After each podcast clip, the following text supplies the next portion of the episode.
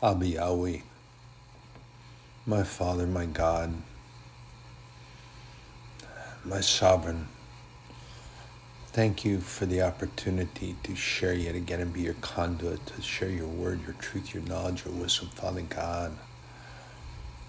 Your forgiving grace, Father, thank you so much for the opportunity, for coming in and learning and sharing your word. Let it bless those that hear and listen and seek, Father God. They seek. Abi Yahweh Aman, Yeshua Aman, Parakletos Aman.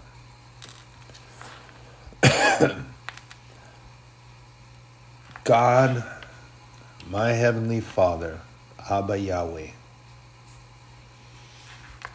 So, in Hebrew, Abba and Ima were words that were given for father and mother.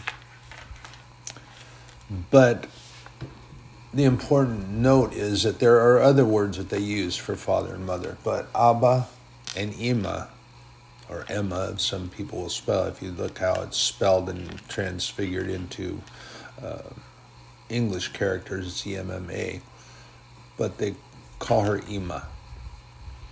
That is an endearing word. It's like dad, you know, when you see him and you haven't seen him for a while, and you grab on, you hold on, and you hug, you kiss his cheek. And Ima, mother, he is my Abba Yahweh. He is my heavenly Father, maker of all things made. So, I'm going to share some scripture and, and, and, a little, you know, in my in my study. I mean, I, I like this part. This is. I love it when my mentors say a bit anecdotal, but it's worth taking note.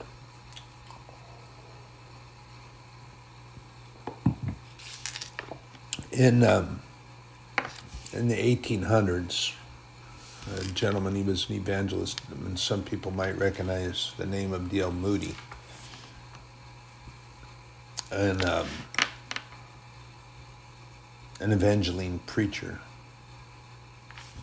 That's really, um, it's a pretty powerful um, it's a pretty powerful relation in that um, pardon me. Um, something like this would happen in in in modern times. But this is a very significant situation and a very powerful statement to the might, the authority, the power of our Lord. So, in Chicago, there was a big, um, there was a very big exposition that was taking place. Chicago seemed to be a location for that. And why not? It was pretty much smack dab in the middle of the United States. And um, people would come from everywhere for these things. So, in uh, pardon me, in the in the 1890s, there was um, there was a parliamental meeting that was taking place in Chicago but it wasn't a gubernatorial and it wasn't, um, you know, United Nations or anything like that. What this was, this was actually uh, hearing and, and knowing of this thing is pretty despicable. And um, it was a very outward, typical pharisaical action that was taking place, arrogant, self centered, and downright obnoxious, actually. Thinking about it, I have a, I have disdain for things like that. And, but here's the thing, too we still have to pray over the individuals. We still have to, I mean, what's going on in our government today is, is so horrendous and so and there are people that are just blinded, but this is okay. We still have to pray for those leaders. We are told to do so in the Bible. We still must pray for them so that they have strength. They could possibly repent. it's possible to do. But anyway, back to this little tale I'm telling. So, what this was, this was a parliament, but not uh, not a government type of course, in many of their situations, it is. You, I mean, goodness gracious, you have you have certain religions where the person who is over their church world, over their the world church that they have, is elected and then declared to be God incarnate on earth. Whew. So elected by Mammon given a position by Mammon, worshiped by Mammon, and then declares to be God incarnate on earth. So, mm, I have one thing to say in regards to that declaration for whomever it is that is doing that. Jesus responded and this is in the book of Luke, just before he gave us our authority. And you know, he gave us that authority, and you would think that it would be really awesome, but the thing of it is that many of us forget that he gave that to us. and sometimes I do. And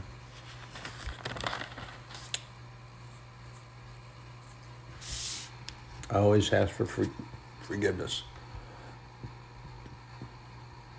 So the response to those individuals would be this. This is in Luke 10, 10 18.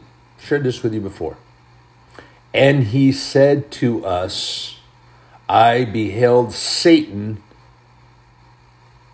as lightning fall from heaven. Behold, I give to you, raven, power to tread on serpents and scorpions, and over all the power of the enemy. And nothing shall by any means hurt you. Oh, did that sound like a paraphrase and that I rewrote the Bible? Well, I did not. I made it personal. And I keep sharing with you, God does not mind you doing that and he likes you to do that. He wants a personal relationship with us.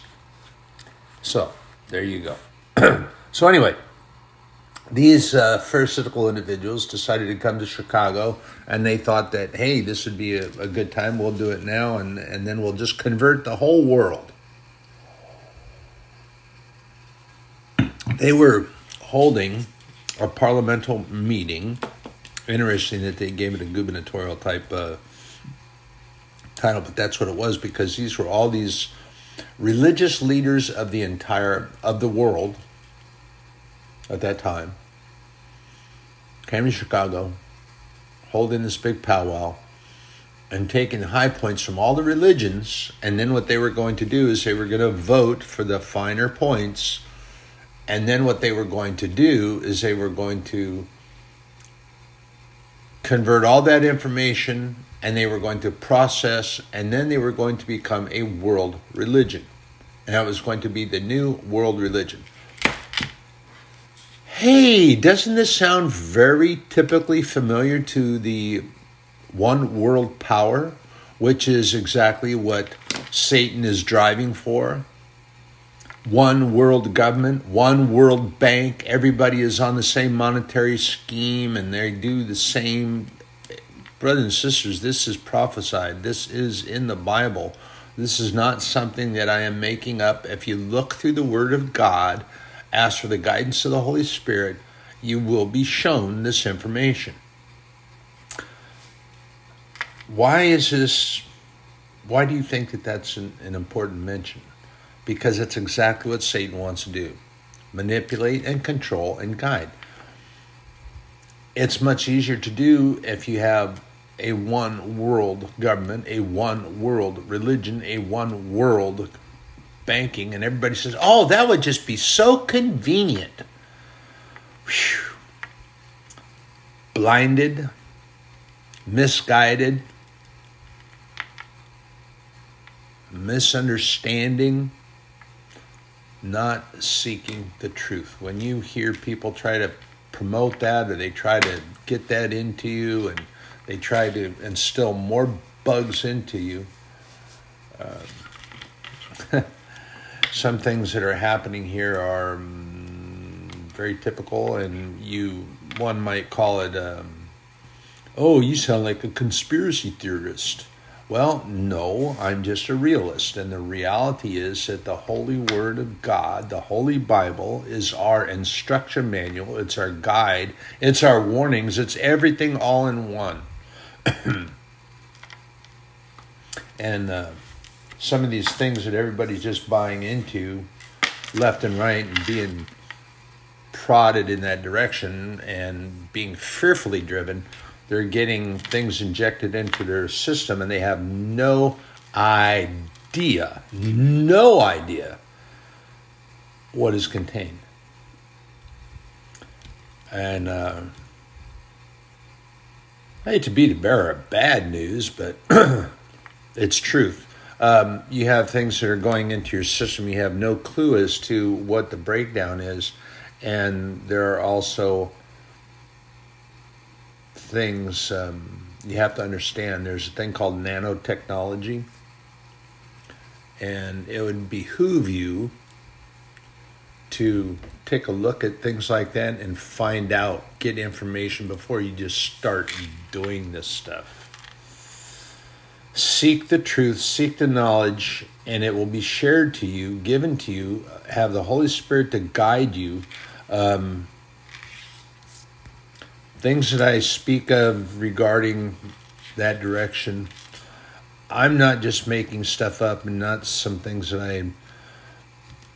There were things that I was involved in many, many years ago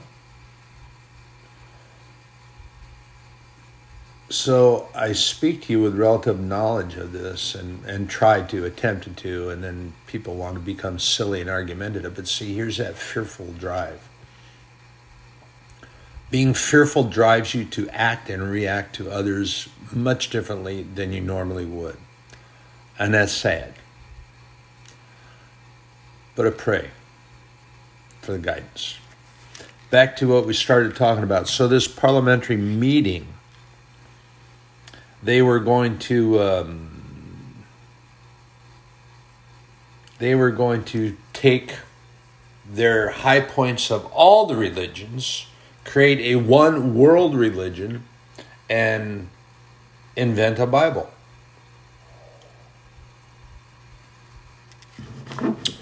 That's interesting. A, a, uh, a significant difference in creating a Bible over translating a Bible. And what do you say? Some people might say, well, what's the difference? Well, the difference is that a translation is taking and transcribing from one language to another. And then you have those who are making up things as they go and they're writing it down. Pardon me. So, D.L. Moody, he took advantage of all the people all those people that were coming for one purpose, and he simply repurposed it through the power of the Holy Spirit and our Lord. And so, what he did, and of course, he had many of his cohorts were, you know, because um, in that day, D.L. Moody was a very powerful evangelistic leader. And uh, it was a powerful thing to behold. Pardon me. I want to uh, make sure that I have this.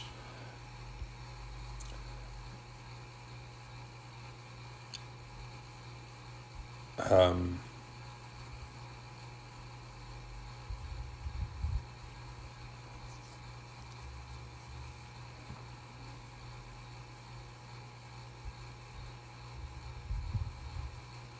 Okay, so I wanted to make sure that I knew exactly the definition so I wasn't speaking through my hat. Which,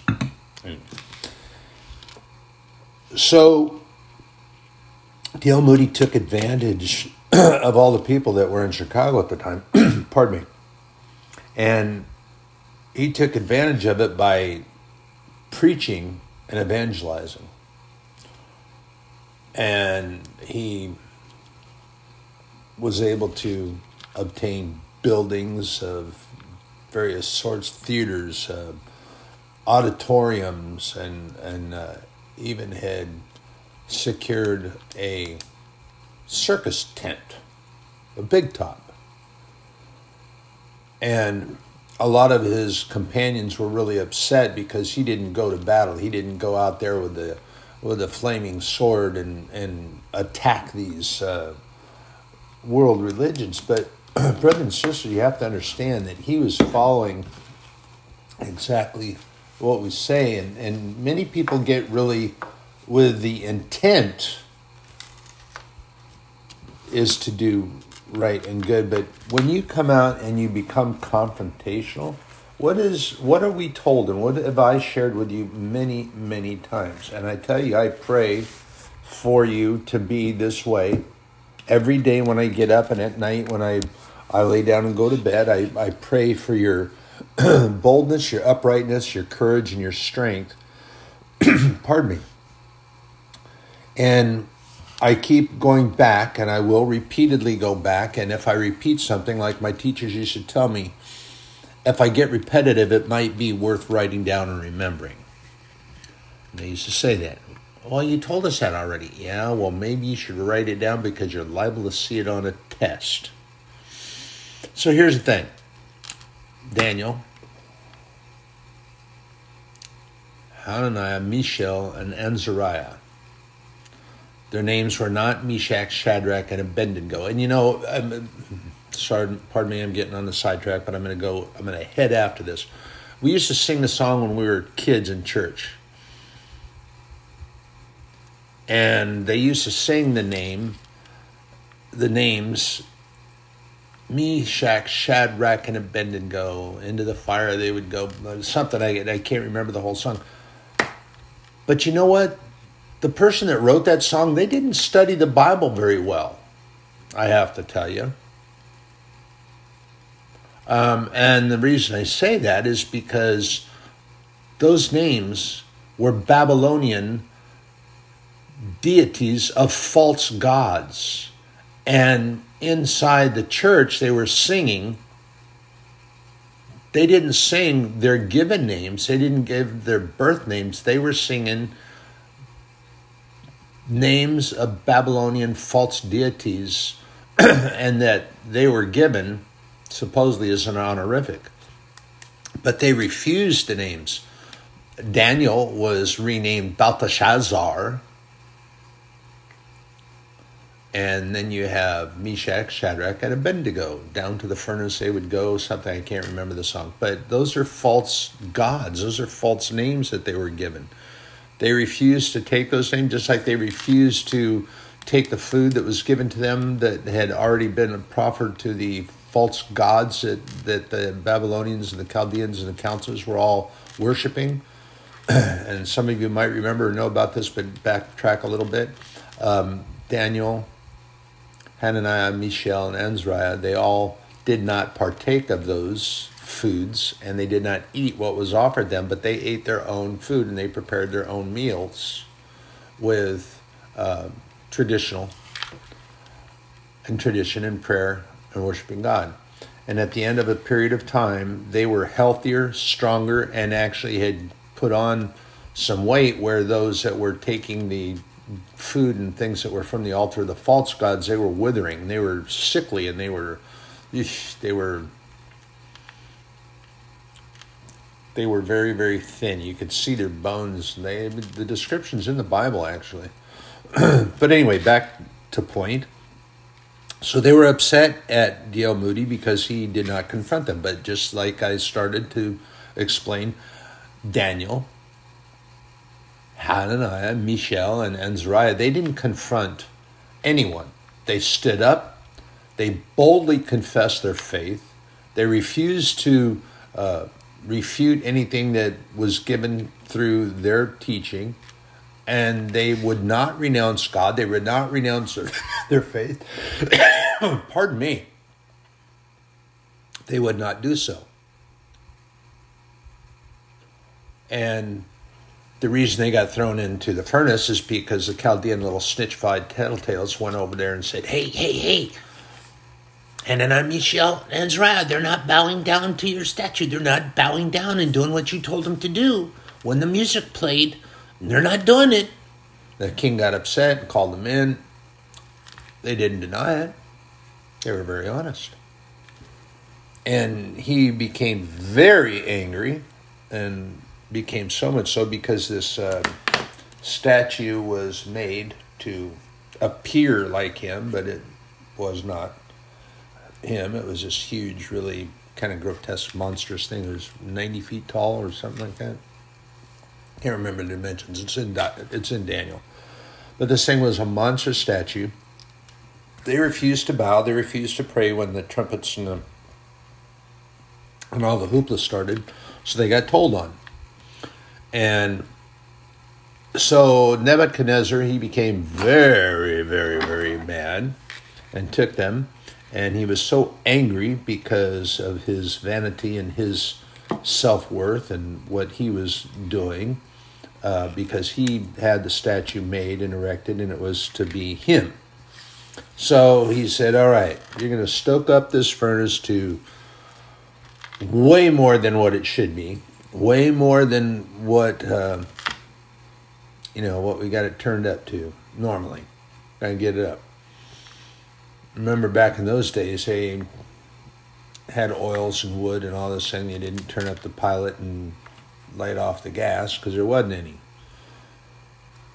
Just like the lighthouses back in the day, they were not fuel. They were, or they were not electric. You didn't flip a switch and have giant LEDs. You had those oils. So the furnace was stoked up to be so hot that when the guards took them to cast them into the furnace, they were actually struck down and killed. But see, the Lord's protective hand was around Hananiah, Mishael, and Azariah. So when they went into the chamber, and Nebuchadnezzar, this is one of the manifestations of Jesus Christ in the Old Testament. Remember, the gospel of Jesus is not just in the New Testament like so many claim it is. Old Testament as well. So Nebuchadnezzar, through a rhetorical question, he says, Hey, didn't we put three men into the furnace? Of course, he already knew the answer. I mean, he's he'd be pretty feeble minded if he did not. And he said, Then tell me, explain to me evaluate the situation. You are my counselors, my Chaldeans, the so called wise and uh, individuals that, that guide me. How about you tell me why there is a fourth in the furnace walking around freely talking to these three individuals that I'm supposed to be toasting, and he is like unto the Son of God? So explain to me, if you would please clarify. I already know the answer, so it's kind of a rhetorical question, but this is to, pardon me, this is to get you to investigate the Word of God further. This is one of the manifestations of Jesus through the Old Testament, and the Bible is, incidentally, the gospel of Lord God the Father and Jesus the Son. the Gospels are not just the New Testament, which so many people declare, oh, the Gospels, the New Testament only, last books of the Bible about Jesus. No, it's not. The entire Bible is about Jesus, from front to back and back to front. It is called regula fidei. This is a Latin term and it means rule of faith. The rule of faith means that you read this from the front cover to the back cover, the back cover to the front cover, and go again. And I've shared this with you before. Is that God is such a good tailor that he can interweave all these. Now, back to D.L. Moody. I get excited about about this, and this is why I was told. This is why one of my elders suggested that I do this because, pardon me, the enemy really likes to interrupt what's being done. And incidentally, he's really been assaulting me here. He likes to do that because one thing that we must do, I'm going to sidetrack again, but this is important. That when you declare that the devil is really attacking and that he's taken this and stolen that and they came and my joy has been no you gave it up. You let it go. You gave it away. Because here's the thing. When it's given of God and it's instilled, it's yours. Just like Jesus gave us in the book of Luke, I've told you, he saw Satan fall from heaven like lightning. And he gives us authority. That authority is ours it cannot be taken away from us. We can let it go. We can relinquish it. We can give it up. Just like these gifts and the blessings, they say, Oh, my joy has been robbed from me. No, it was taken from you because you open your hand, you let it go. The joy of the Lord is my strength in all things that I must give thanks and praise. I'm going through some pretty audacious things right now. And at my age and with my two service dogs, I really have concern because quite honestly, if just pray for me, please, because at my age with them, and I've seen some of these things go on, and this could happen. Um, I don't really want to be homeless.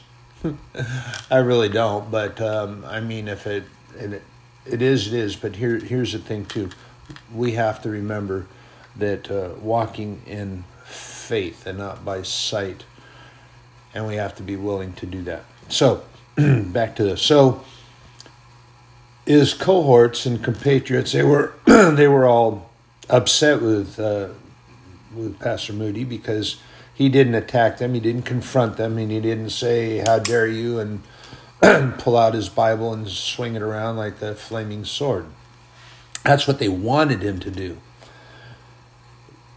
But instead of attacking them and point counterpoint type thing going on and being argumentative, he secured buildings and theaters and, like I said, a big old circus tent. And he was cited as saying that he is going to make Christ so attractive that men will turn to him. Men and women did turn to him. And um, the date I believe here was 1893 was not one of point counterpoint argumentation, but it was simply a message of Jesus Christ. And thousands, thousands of people came to know Jesus. So the question that I might pose, not mine, I will, is how well do you know Jesus? I mean, eh, you might know of him and you might have heard about him and you read some words and all these things, but um, a really powerful letter that uh, Paul wrote and um,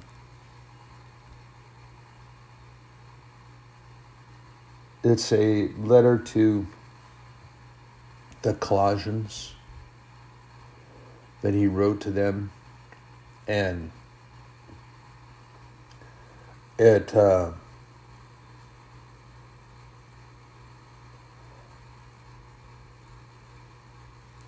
it is it is his letter to them to in glorification of the Lord and and a, a verbal description of Jesus Christ. And if you read this letter that he wrote to the Colossians, um, I don't know, I'm not sure if I'm going to pronounce this right. Colossae? Colossae? Yeah, Colossae. So Paul writes this letter to them, and he's uh, he's uh, exhorting them, he's edifying them, he's uplifting to them, and he's reminding them that he is always in prayer to them. and this is the thing that we have to remember too: is that that prayer is a necessary thing. And I've shared this with you before. Is that I go through the course of my day and sometimes things are becoming difficult and i find and i can kind of see it coming but i pray that the holy spirit keep me from being reactive to um, I, I, gotta i have I, I must i can't not share it with people but um, i can i don't want a platform but honestly in this area and it's true because for 25 years i drove in this continent that we're on this country that we're on from the west coast to the east coast and the northern border to the southern border. I have not operated a heavy equipment in Alaska or Hawaii. Didn't do that. And in this area, not only are there regular automobile operators, drivers, not operators, because they're definitely not capable of operating, they just drive. Um, they're very dangerous, reckless. I have seen more than any. I've driven in Europe and Asia and in this country, and I see more people that drive at night without lights on dangerous. I, I was very close to getting hit by an 18 wheeler who was driving on a regular boulevard on my regular route, but the Holy Spirit put his hand and held me and and it, it, was pretty powerful to see. But you, you, you really need to be there. But the, this 18 wheeler was coming down the wrong side of a main boulevard. I mean, there's an island that's in the middle of the boulevard. And this 18 wheeler came in, and it was a hard red light, which means that the light in his direction had been red for some time. But as because of this in this area, I have become habitually holding for extra time once the light changes, even to the point of a New York minute going by and people honking. Well, too bad, so sad. Had I not done that, this 18 wheeler driving over speed, running the red light, would have hit me and I would have been in some dire straits. He would have probably gone to jail. I'd be in the hospital, if not dead. So the Lord put his hand out there and said, Nope, not on this day. I have plans for you, I have need for you. So, and then this fellow driving this truck continued down the wrong side of the road instead of turning to the correct side of the road, um, which the intersection was very, very wide and could have done so easily because now he had done this and everybody stopped, the intersection was empty. But did he do that? No. He continued down the wrong side of the roadway for almost a half a mile more. And there were automobiles that were coming on. But the Lord does protect and he does keep safe for those that seek that from him. And the Holy Spirit did indeed. And the import of the book of Colossians is that that is just a presentation in one way to see the Lord. But here is the thing that, that Paul writes to the church and he, he tells them that he continually prays for them. He prays over them all the time. And he gives a powerful, powerful, if you look to this, a powerful illustration and of Lord Jesus. And in uh, Colossians 1 in third verse uh, says, We give thanks to God, the Father of our Lord Jesus Christ, praying always for you. So pray continually. This is what uh, Paul talks about this too, and I've shared it with you, is that we can actually pray continuously, continually through the course of a day you're at work, you're traveling, doing whatever. You don't have to take a prayer posture and throw yourselves down and wallow on the ground and, and flail your feet and and kick and all those things. You don't have to do that. Prayer posture is not a requirement for you to talk to God. Prayer is a conversation with God. And a conversation is a two way street. So you have to listen. And sometimes you can send out petitions to God, and that's fine, and He does not mind that, where you're just telling him. But here's the thing that you have to remember is do so with humble adoration. Don't come up and be arrogant. I mean, you can be firm with God. And actually, he doesn't mind that. When you come up and say, God, you promised that you would do this, and you promised this to be so, and I'm holding on to that. I'm holding on to this promise with a tight hand because I don't want to let go of what you've told me, the truth that you've shared with me. He doesn't mind if you talk with him like that don't go in arrogance and say, hey, you up there, God, are you listening to me? I told you. There's a difference in the presentation there. One is firm, upright, boldness, courageous, and righteous. The other is arrogant, obnoxious, and nasty. And we're going to go by back over here and we're going to talk about D.L. Moody again because when he secured all those, and he told us, he says, I'm not going to argue and fight with them, but I'm going to make Jesus so attractive. They're going to want to know him. And he was right because the response was in the thousands. In the thousands. And the book of Colossians describes Jesus in a very poignant way, and I mean we can we can see um, if we go to Colossians one and fifteen, who is the image of the invisible God? The first born of every creature. That's pretty pointed. Who is Jesus? He is the firstborn of everything and anything. For by him were all things created that are in heaven and that are in earth, visible and invisible, whether they be thrones or dominions or principalities or powers, all things were created by him and for him and he is before all things, and by him all things consist. I've shared that terminology with you before. I've shared you the difference between existence and consisting. If you were not consisting and he was not holding you together, you would explode and you would be like uh, so many people claim happened the Big Bang you would literally fly apart. Things would fly apart and consisting. That would mean that Jesus Christ, Lord of Lords, King of Kings, the Lion of the tribe of Judah, the only begotten Son of the Lord God Almighty, who came to earth voluntarily while we were still at odds with Him, while I was still at odds with my Lord.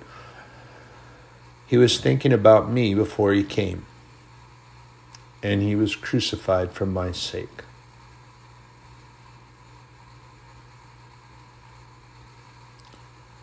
The only way that I can repay, if you want to use it as that term, is to do what he asked me to do, to be about my father's business. I can't pay it monetarily. Why? There, there is an, there are not enough lifetimes, and making the highest wage available that you can pay that back. How do you pay? How do you repay that someone gave their life for you?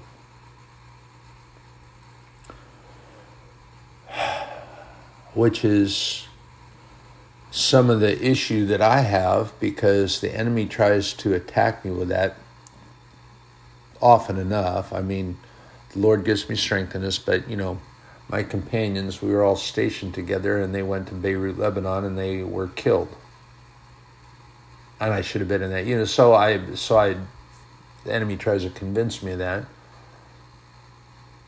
Hey, I got transferred somewhere else. I didn't go in and sign the documents. I didn't decide that I wanted was going to go to the school. But here's the other thing that I have to look at. And not trying to figure him out because you can't figure out God, but so many of us get caught up in trying to figure out why God would do something like that. That's none of your business. First of all, the Bible tells us that we walk by faith and not by sight. Stop trying to figure out everything that you see. You don't have to figure out everything that you see. You don't have to be aware of everything.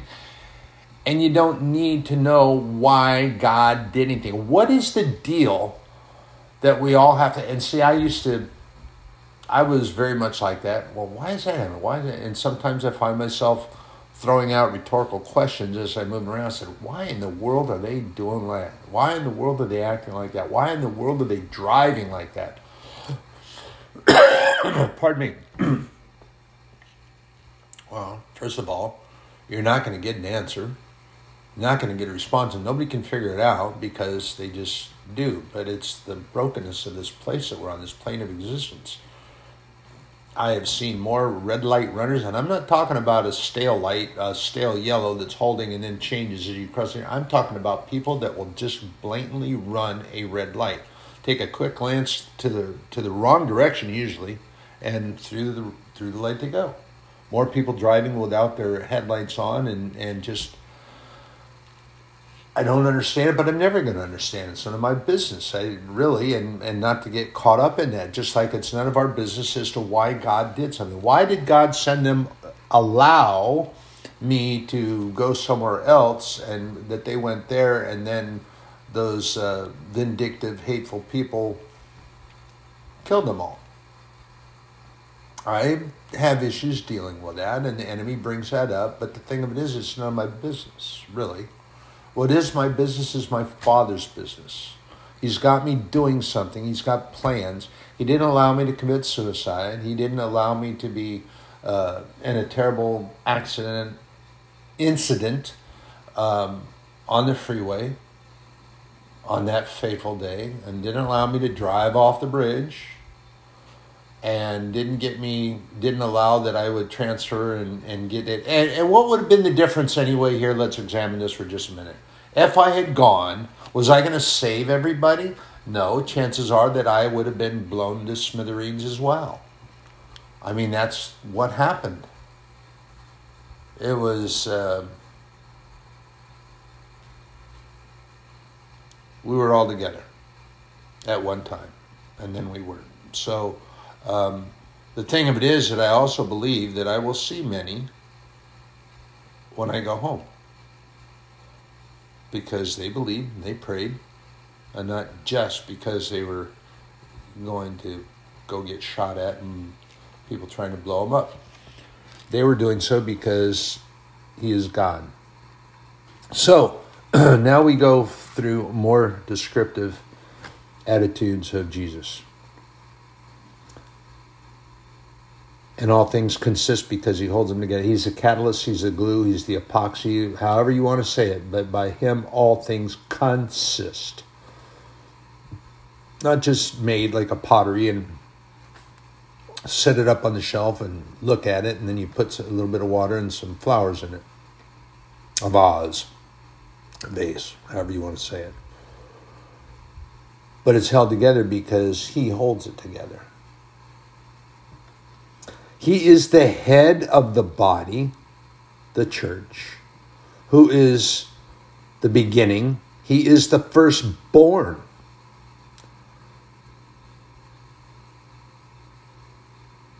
From the dead, that in all things he might have the preeminence the firstborn of the dead. What does that mean? Well, that he was sacrificed on the cross. He died for us. He went to hell and wrested the keys from the kingdom of death from Satan.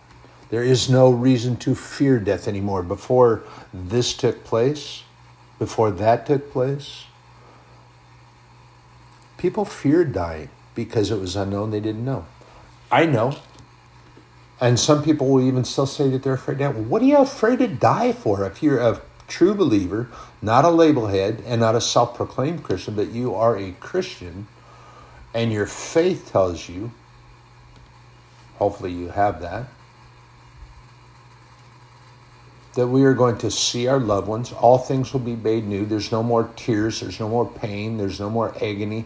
I have folks that I can't wait to see because on the face of this existence where we are, this plane of existence, they're a little crippled up, a little banged up, and things.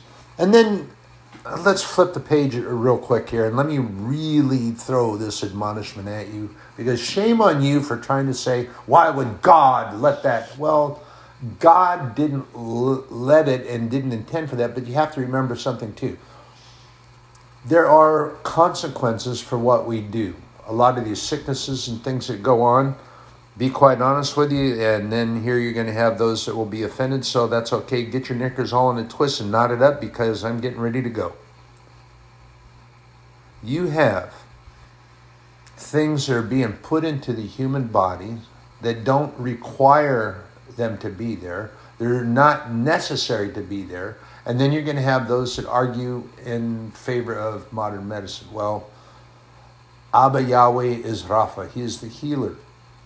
There are things that He allows physicians to know and understand and can deal with. So, what you have to do is try the Spirit and make sure that they do. Because He will guide them. Know this and understand this. Where do you think that medication came from? The laboratory medication started with earthly medicine. Native Americans learn from the bear. The bear wasn't uh, to be a vicious warrior and all that, it was a teacher. It is a renowned symbol of teaching. They learned how to fish, they learned how to hunt, they learned what plants were edible, they learned what plants were medicinal, all from the bear. So you have to know things in order to understand, and those bits of knowledge will come from the Holy Spirit. So you ask for that guidance, you ask for that nurturing, you ask for that teaching, and we will be taken to you.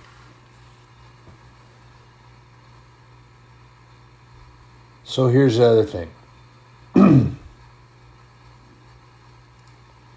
he is a preeminent from all things. He is the firstborn. He is the only begotten Son.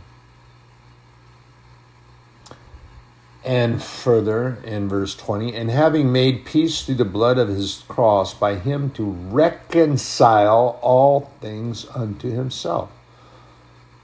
By him I say, whether they be things in earth or things in heaven. Pardon me. And you that were sometime alienated and enemies in your mind by wicked works, yet now hath he reconciled what does that mean? He brought us in. He brought us to Him. He He reconciled. He forgave all that, and everything is made new. We have that through Jesus Christ, the only begotten Son of God, and that we are. I, I can't remember exactly how he explained this uh, illustration as he was as he was explaining, but we have been reconciled and relocated. So, um, I can't remember how he was. Ah, So this was a, actually an ancient, um, an ancient battle that had taken place, and you have to remember that that we've actually been in the warfare and things for quite a long time.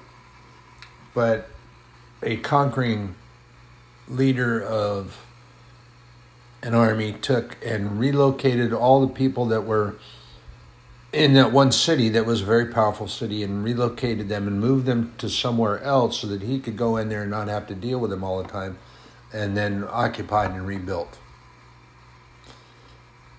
So the illustration that my mentor was was making was that the same thing has been done to us in our heart and soon in our spiritual uh, transference and our spiritual move um, is that we have been um,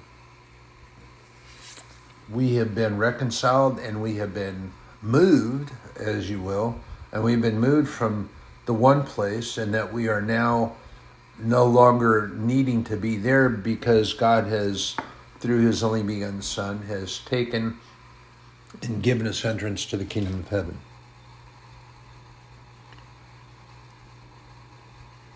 And the book of Colossians is actually so powerful because throughout the whole thing, Paul is talking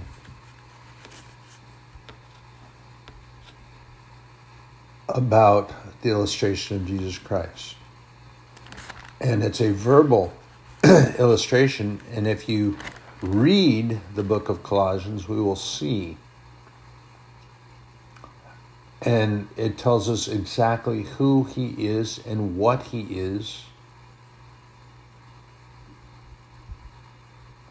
And that we have to just remember. In chapter 3,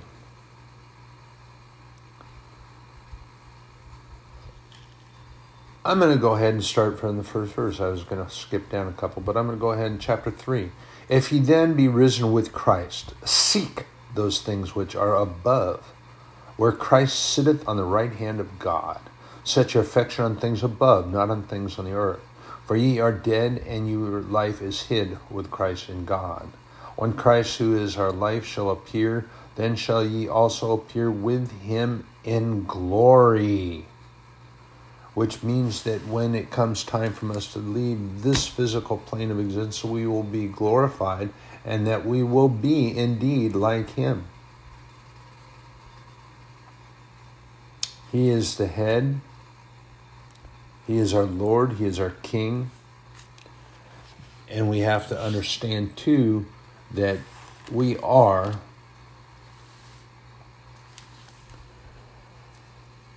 sons and daughters of Lord God Almighty.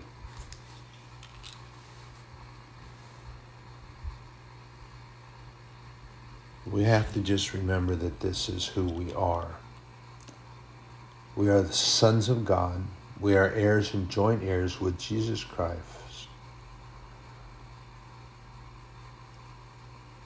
And we are going to be glorified with Him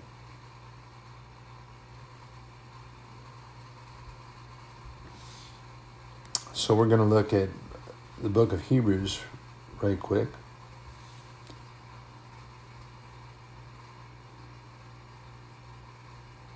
So God, who is at sundry times and in divers manners spake in time past unto the fathers by the prophets.